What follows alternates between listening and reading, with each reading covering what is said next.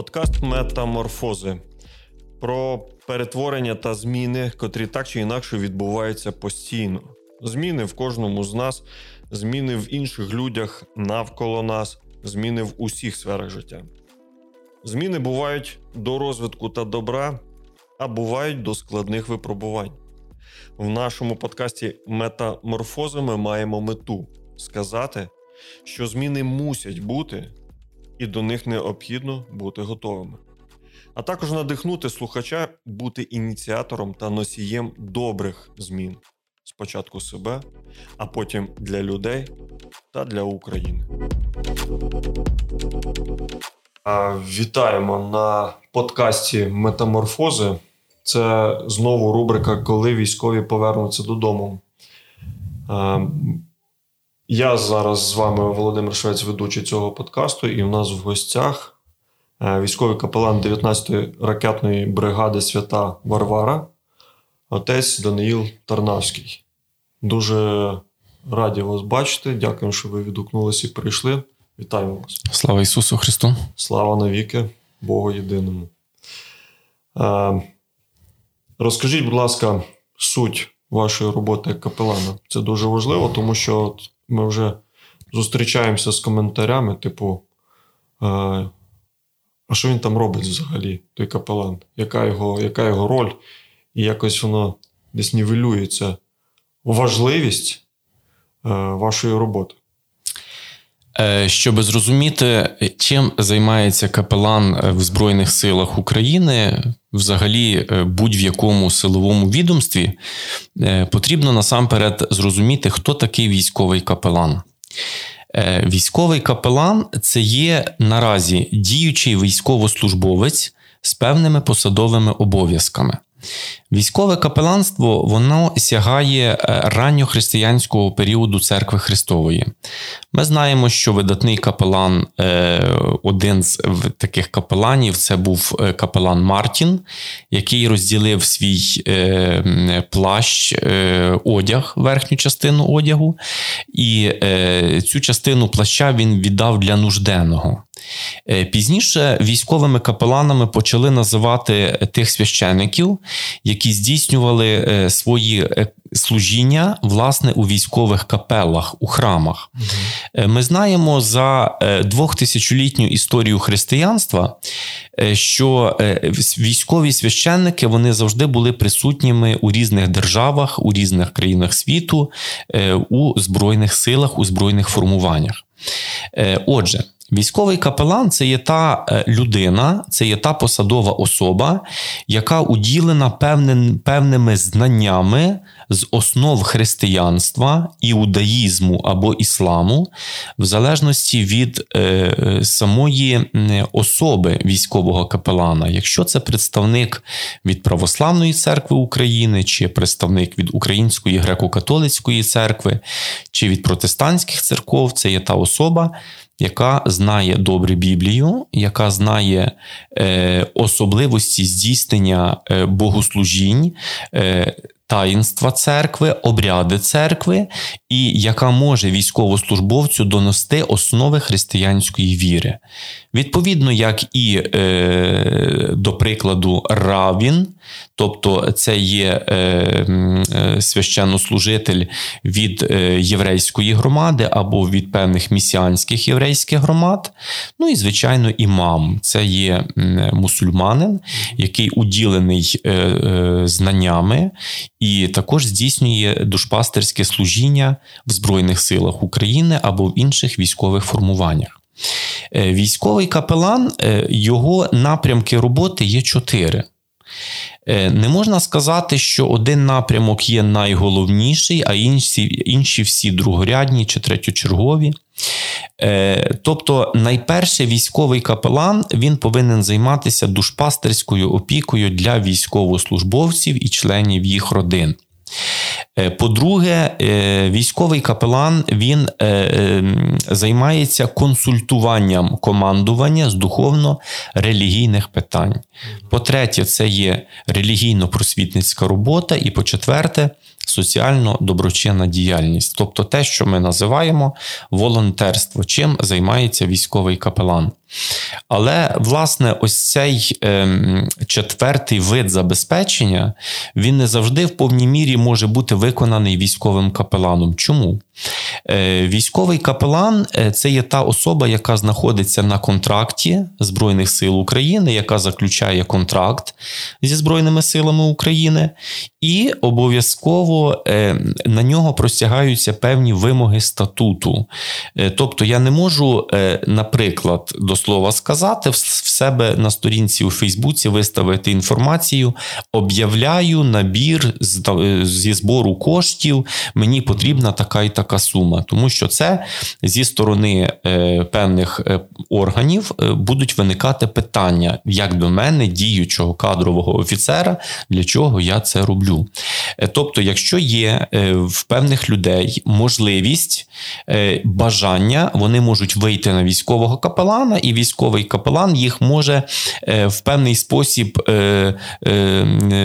з'єднати з тими особами, які безпосередньо чогось потребують. Наприклад, це може бути якісь певні запчастини для автомобілів, це може бути, наприклад, певна якась якесь харчове забезпечення, хоча на сьогоднішній день проблем з цим немає. Але є люди доброї волі, які, наприклад, можуть сказати, отче, ми вам можемо е, допомогти. Е, ми можемо наволонтерити вам, наприклад, 150 метрів чи 20 метрів мас сітки. Ось, і я вже знаю, з ким цю людину потрібно сконтактувати для того, щоб вона надала таку посильну допомогу. Ось основою е, всього капеланського служіння я вбачаю, це є насамперед це консультування командування з духовно-релігійних питань. Ну і, звичайно, це є е, власне те, що ми навчаємо релігійно-просвітницька робота, тому що в е, армії, якщо взяти ще е, Союзу Радянських Соціалістичних Республік, капеланів не було. Е, ми знаємо, що капелани були ще в царській Росії, е, при Козаччині е, капелани здійснювали своє служіння, але пізніше, після 1918 року е, в капеланів у армії не було. Їх не було аж до 2017 року, коли вперше військові капелани зайшли до війська як цивільні особи. І дійсно неодноразово можна почути такі меседжі, що е, що той капелан там робить. Ем, цього року, у квітні місяці, мені довелося перебувати на курсах у Німеччині, е, спілкуватися з капеланами е, з Америки. Е, до слова сказати, що в Америці капелани вони у війську вже 250 років. І на сьогоднішній день у певних командирів виникає певні, виникають певні питання. Часто запитують: а навіщо мені військовий капелан? Ну, якщо Америка за 250 років ще не повністю зрозуміла, для чого їм військовий капелан. Е, то ми тільки вступили до війська. І е, направду сказати, е, там, де капелан віддається Е, підрозділу, де він віддається військовим, де він повністю віддається своїм посадовим обов'язкам. Після того в командира не виникає питань, навіщо йому військовий капелан. І часто густо ми після того, як проходимо військові курси, нам обов'язково видається дужка на рукавний знак. Я його зазвичай не ношу, тому що я прихильник лише таких шевронів, які мені передбачені е, згідно наказів. Ось, Але є в нас нарукавна дужка у військових капеланів, яка е, обов'язково чіпляється е, зазвичай на певні офіційні заходи, на якій написано два слова: бути поруч. Кредо військового капелана це бути поруч. Це є те служіння, яке віддає, яке вимагає жертовності, і в якому капелан віддає себе повністю. Ось, поки ви говорили, у мене виникають питання, ви зразу на них відповідаєте, якщо не встигаю е, озвучити. Але все ж таки, е, я так розумію, ви, сказали чотири пункти функції капелана. І зрозуміло, про волонтерство всі всі розуміють, що це, тому що це ага, це щось матеріальне, це тут взяли, тут віддали, забезпечили там певну потребу. Ось і це роблять ці капелани. Коли ви говорите про просвітницьку роботу, наприклад, командування, коли ви говорите про душ пастирську опіту, опіку е, для для військових. Для військових. От от саме тут е, мені так здається, сприйняття, от те, про що ви говорите, не дуже зрозуміло. А для чого в окопі, коли треба е, володіти, вміти володіти зброєю і орієнтуватися, е, коли її правильно використати, там і інші такі навики, чисто військові, для чого душпастерська опіка? Я би дуже просив вас, щоб ви зараз ну, пояснили, можливо, якщо можливо, з прикладом якимось, тому що чи військові всі чекають капеланів? Чи до, чи для них теж новина? От прийшов капелан, і що тепер буде? Зараз він нам буде. ну, Як нам себе поводити, що нам з цим робити? Чи потім приходять військові, наприклад, після певного досвіду спілкування з вами до вас за допомогою? Чого вони просять, що вони питають?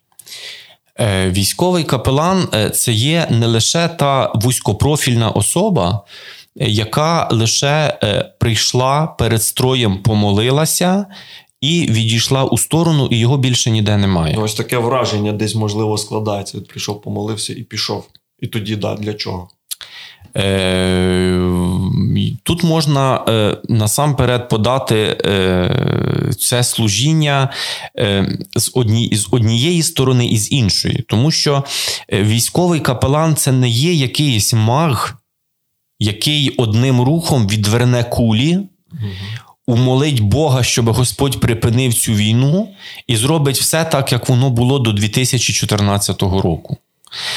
Е, ми повинні усвідомити, що е, нормальний функціональні, нормальне виконання функціональних обов'язків кожного військовослужбовця воно залежить від дуже багатьох факторів. Ось, наприклад, е, ми часто густо звикли казати, що в армії не повинно бути замполітів. Ось, наприклад, е, є часто густо, коли людина е, мала якийсь певний негативний досвід з е, заступниками командирів по політичній частині, і часто густо ось по, по, старих таких якихось е, е, стегмованих, можливо, інформаційних е, меседжах людина судить, що армії не потрібен замполіт. По-перше, по-друге, в армії замполітів не існує. В армії існує заступник командира з морально-психологічного забезпечення, в якого є також свої посадові обов'язки. Я завжди порівнюю військо. Наприклад, окрему військову частину з певним годин. Це наче годинник. Це наче е, маємо годинник звичайний, і маємо годинник, який, е, наприклад, як ми часто його називаємо командирський годинник, uh який має секундомір, який має показник числа, який має, можливо, показник дня тижня, який має, можливо, навіть влаштований компас там. Ось, Тобто. Е, ось цей командирський годинник, це можна сказати, це є військо. І е, коли капелан кажуть, е, капелани інколи мене не розуміє командир. Це не проблема командира, це проблема капелана. Що капелан не знає, як донести про свою необхідність і про свій, про свій функціонал у армії, у війську. Саме капелан повинен бути завжди поруч задля того, щоб допомагати командиру. Військовий капелан це є одне із видів забезпечення. Це є духовне забезпечення, тому що людей невіруючих немає. Людина, я завжди кажу і буду повторювати це, бодай у завтрашній день вона обов'язково вірить. Вона вірить в те, що вона прокинеться, вона вірить про те, що завтра буде сонце, вона вірить в майбутнє своїх дітей, вона вірить в закінчення війни, вона вірить у нашу перемогу, вона вірить у мир. І людей невіруючих немає. Але трапляється так, що у військовослужбовця може трапитися девіантна поведінка. До прикладу, так пояснюю е, нашим слухачам, що е, девіантна поведінка це поведінка передсуїцидальна, коли людина хоче собі вкоротити життя. І військовий капелан він повинен вчасно це зауважити і це побачити.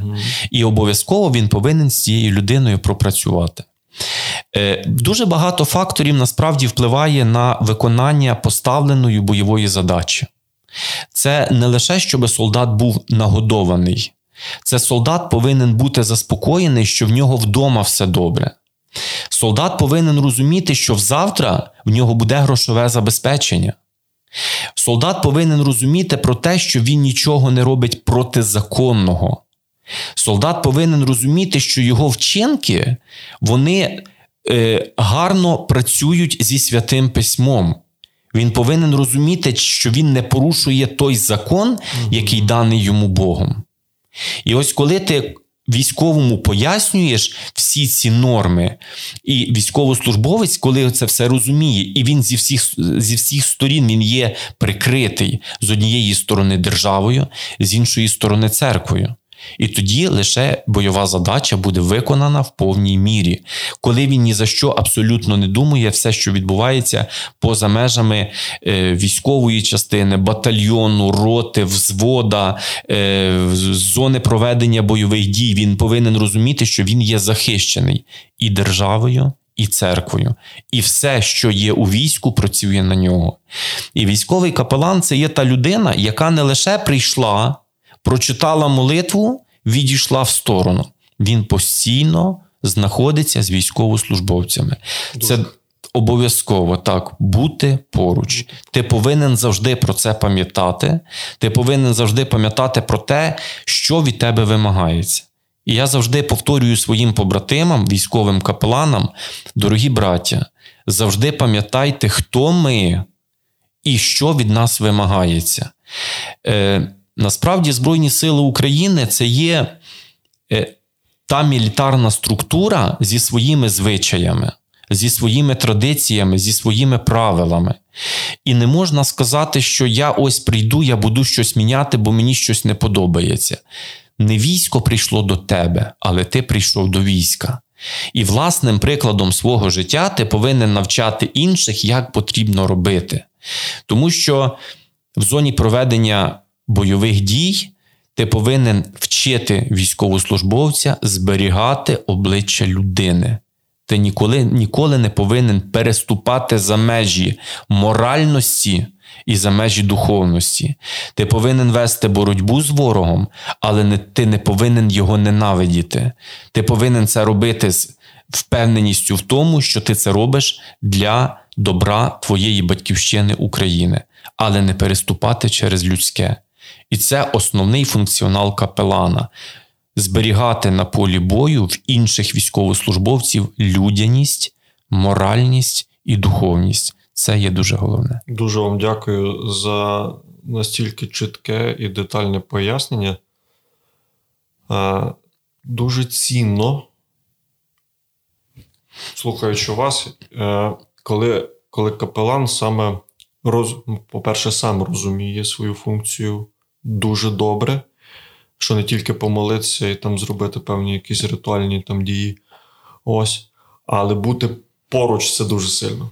Тому що я ну, в буденному житті трапляється момент, коли хочеться, щоб хтось був, щоб підставив плече, кому можна щось розповісти, наприклад, про свій там страх, про свої якісь проблеми. А там, оцих моментів, де страх, де проблеми, де дома сім'я, де якась невідомість, те, що ви робите, дякую вам. Наша рубрика, коли військові повернуться додому. Е, чому ми, ми про це говоримо? Тому що розуміємо, що може бути проблема. Коли ви кажете, що у війську є свої правила, в них є своя культура, в них є вже свої певні там норми. І військовий, який перебуває там, зрозуміло, що він до того адаптується. Ну, плюс ті умови, в яких. І він повертається додому з тим всім багажем, що його вже сформували там за певний період ротації. Повертається додому, і тут же ж світ змінюється. Я про це говорю з, з кожним капеланом, хто сюди приходить.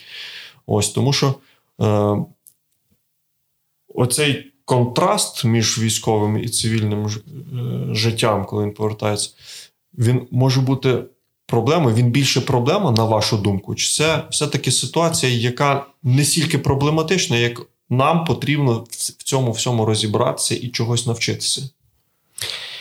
Насправді е, дуже просто говорити зі сторони, е, коли, наприклад, спілкуєшся з капеланами з Америки, зі Сполучених Штатів Америки, які розповідають про певні правила поведінки, про е, певні е, такі, я би сказав, е, змодельовані ситуації, які кажуть, що потрібно зробити ось всі ситуації так і так. По-перше, військовослужбовці Америки вони ніколи не воювали у своїй країні. Угу. По-перше, по-друге, менталітет Сполучених Штатів Америки і наш він абсолютно різний. І ось е, часто можна почути, коли розповідають, що е, ми йдемо в НАТО. Ми йдемо в НАТО, але це НАТО для багатьох це щось таке примарне. Це щось невідоме для багатьох військовослужбовців е, НАТО. Це щось таке, де не потрібно робити жодного рапорта, звіту, донесення, е, де не потрібно взагалі нічого робити, тільки служити, е, вивчити тактику, технічні характеристики озброєння, яким ти володієш, посадові обов'язки, і все цього є достатньо. Але коли ти спілкуєшся вже глибше з військовослужбовцями країн НАТО, Альянсу НАТО, то ти розумієш, що в них ще більше є з таких, я би сказав, затяжок, е, чим е, власне в Збройних силах України. Е, однозначно, ми все, що починається, ми повинні розуміти, все, що починається, воно має закінчення. Як то кажуть у народі, скільки клубочку не витися, нитка все рівно закінчиться. Так само, е, власне, ця фаза війни, взагалі, будь-які військові конфлікти, вони рано чи пізно згасають, вони завершуються, вони закінчуються.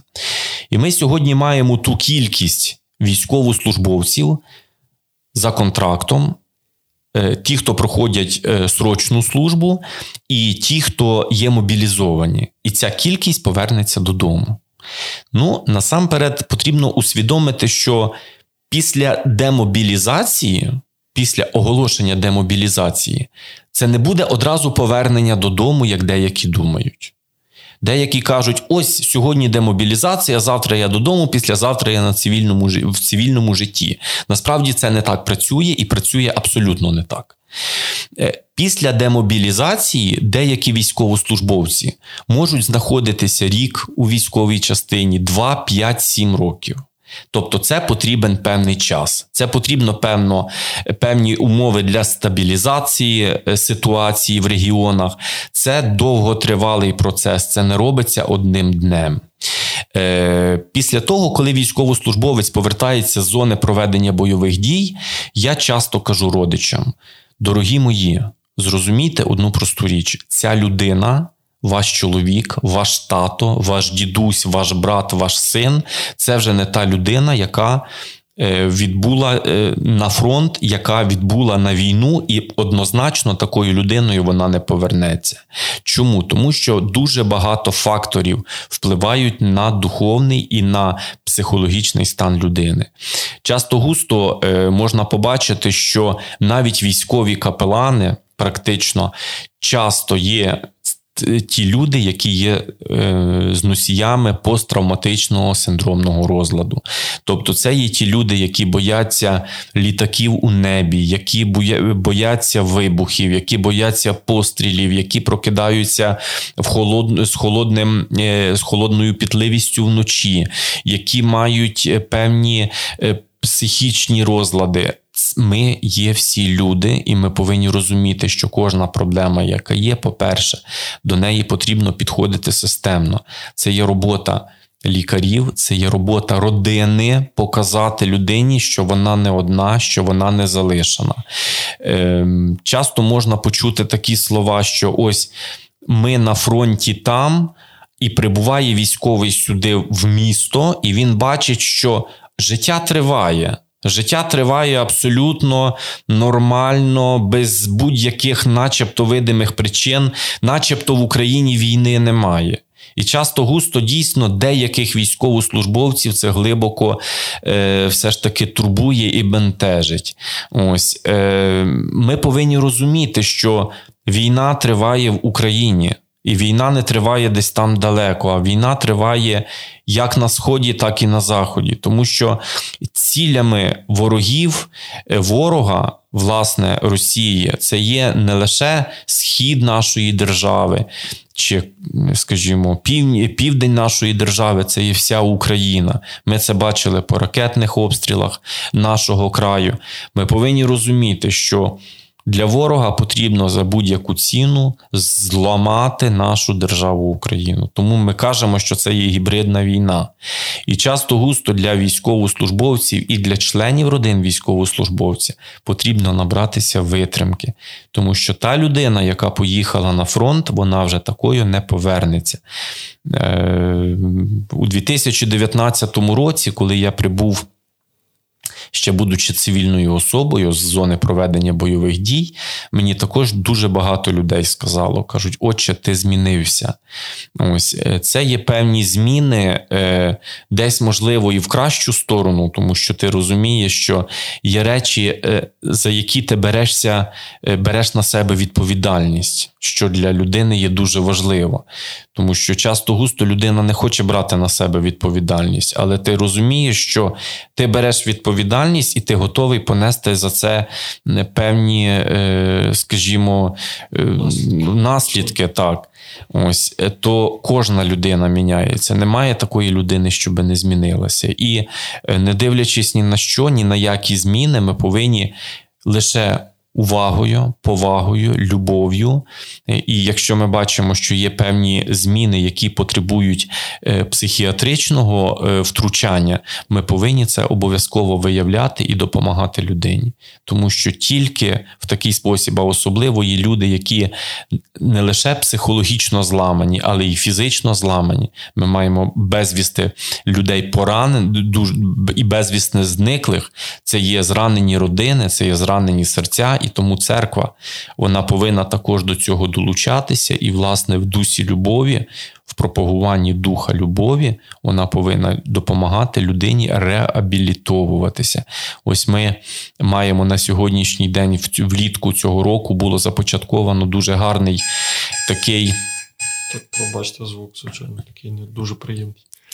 Е, влітку цього року ми мали дуже гарний започаткований проект е, Генерального штабу спільно з е, з Києво-Печерською лаврою з духовної реабілітації військовослужбовців у Київ, військовослужбовців у Києво-Печерській лаврі.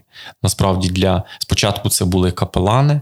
Зараз цю реабілітацію проходять військовослужбовці, тому що дуже багато людей, які ніколи не були у лаврі. Е, ми маємо насправді дуже багату культуру нашої нації, нашої церкви, є що показати.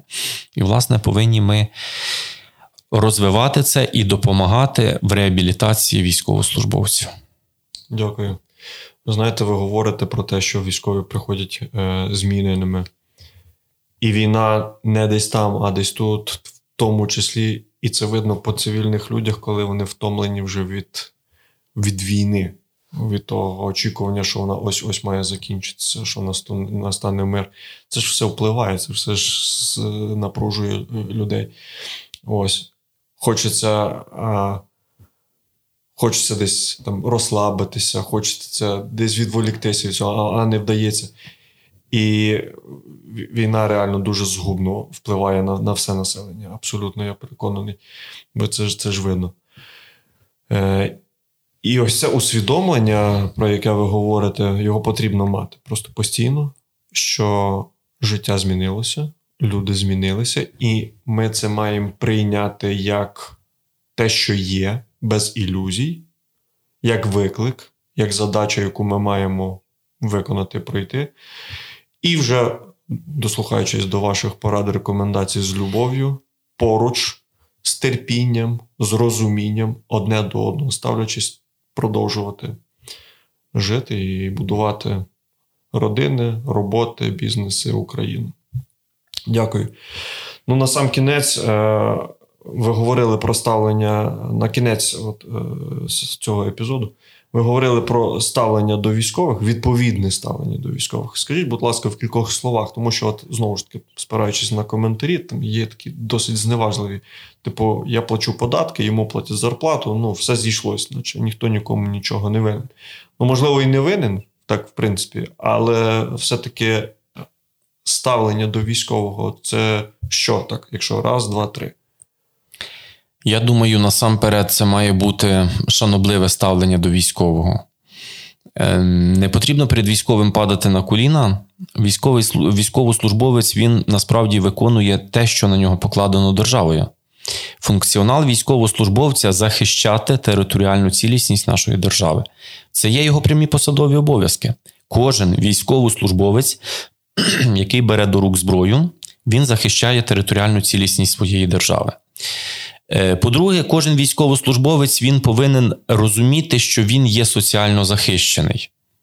Що це означає? Це означає, щоб е, те певне грошове забезпечення, яке він отримує від держави, він би не думав про те, що вдягнути свою дитину до школи, щоб його сім'я їла в той період, коли його вдома немає.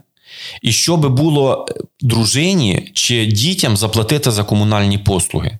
Це насправді дуже важливо. Тобто, ті всі, е, як я вже казав, оті складові е, доброї, е, виконання добре поставленої бойової задачі, щоб він виконував, оці потрібно фактори обов'язково врахувати. Ну і, звичайно, хоча б поваги трошечки для військовослужбовця і ніколи не засуджувати військовослужбовця за певні його вчинки. Тому що часто густо можна побачити, десь хтось побачив, начебто військовослужбовець, бувши у військовому однострої, можливо, був не зовсім у тверезому стані. Я завжди казав і буду казати такі прості слова: допоки ти не став рівним йому, ти не маєш права цю людину засуджувати. Якщо на тебе буде покладено той погон, Якщо ти станеш до лав Збройних сил України, ти маєш повне право сказати своє ні цьому вчинку, можливо, ганебному вчинку, яке здійснив військовослужбовець, але в жодному випадку, не ставши на його місце, не взувши його черевики, не суди військовослужбовця. Ти не знаєш, через що ця людина пройшла і що могло статися в житті цієї людини. Можливо, він вчора втратив побратима. Можливо, вчора не стало його дружини, можливо, вчора не стало його цілої родини. Ти не можеш знати, що в душі цього військовослужбовця. Ти не можеш знати його психологічного стану, тому що часто військовослужбовці вони дуже закриті, вони не вони не виговоряться, вони тобі не скажуть все те, що вони думають. Але в душі, як і в кожної людини, може відбуватися буря. Тому ніколи не засуджуй військового за його дії. Дуже дякую. Ну, Пряме повеління списання. Не суди. І не судим будеш. І не судим будеш. Бо ти, не говорячи навіть про військовий, що він пережив, а просто ну, про звичайну людину, про сусіду, не знаєш, що вона пережила. І тому так. А тим більше про військових, які дуже в складних обставинах і в напрузі. Щиро вам дякуємо за цей епізод і за ваш досвід, за ваше служіння, е, за ту просвітницьку роботу, яку ви робите і в даний момент, тому що для мене це важливо. І я переконаний, що для наших слухачів теж важливо. Друзі, пишіть коментарі, е, поширюйте це відео, тому що цю інформацію мають е, чути, бачити більше людей для того, тому що це наша країна, і ми маємо в ній будувати наше майбутнє. З нами був військовий капелан 19-ї ракетної бригади Свята Варвара, отець Даниїл Тарнавський. Дякуємо щиро. Нехай Бог благословить. Божого благословення всім нам. Всім нам.